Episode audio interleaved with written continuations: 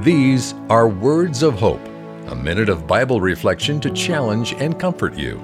Colossians chapter 3, verse 13. As the Lord has forgiven you, so you also must forgive.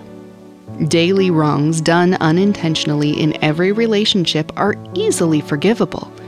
Deeper wrongs require much more. But it's good to remember that forgiveness is possible with God, with intention, effort, time, and the power of the indwelling Holy Spirit, and sometimes the help of professionals. Imagine the witness to the world if we could live as forgiven and forgiving people in this world of hurt. Receive our free Words of Hope daily devotional email at woh.org/radio. That's woh.org/radio.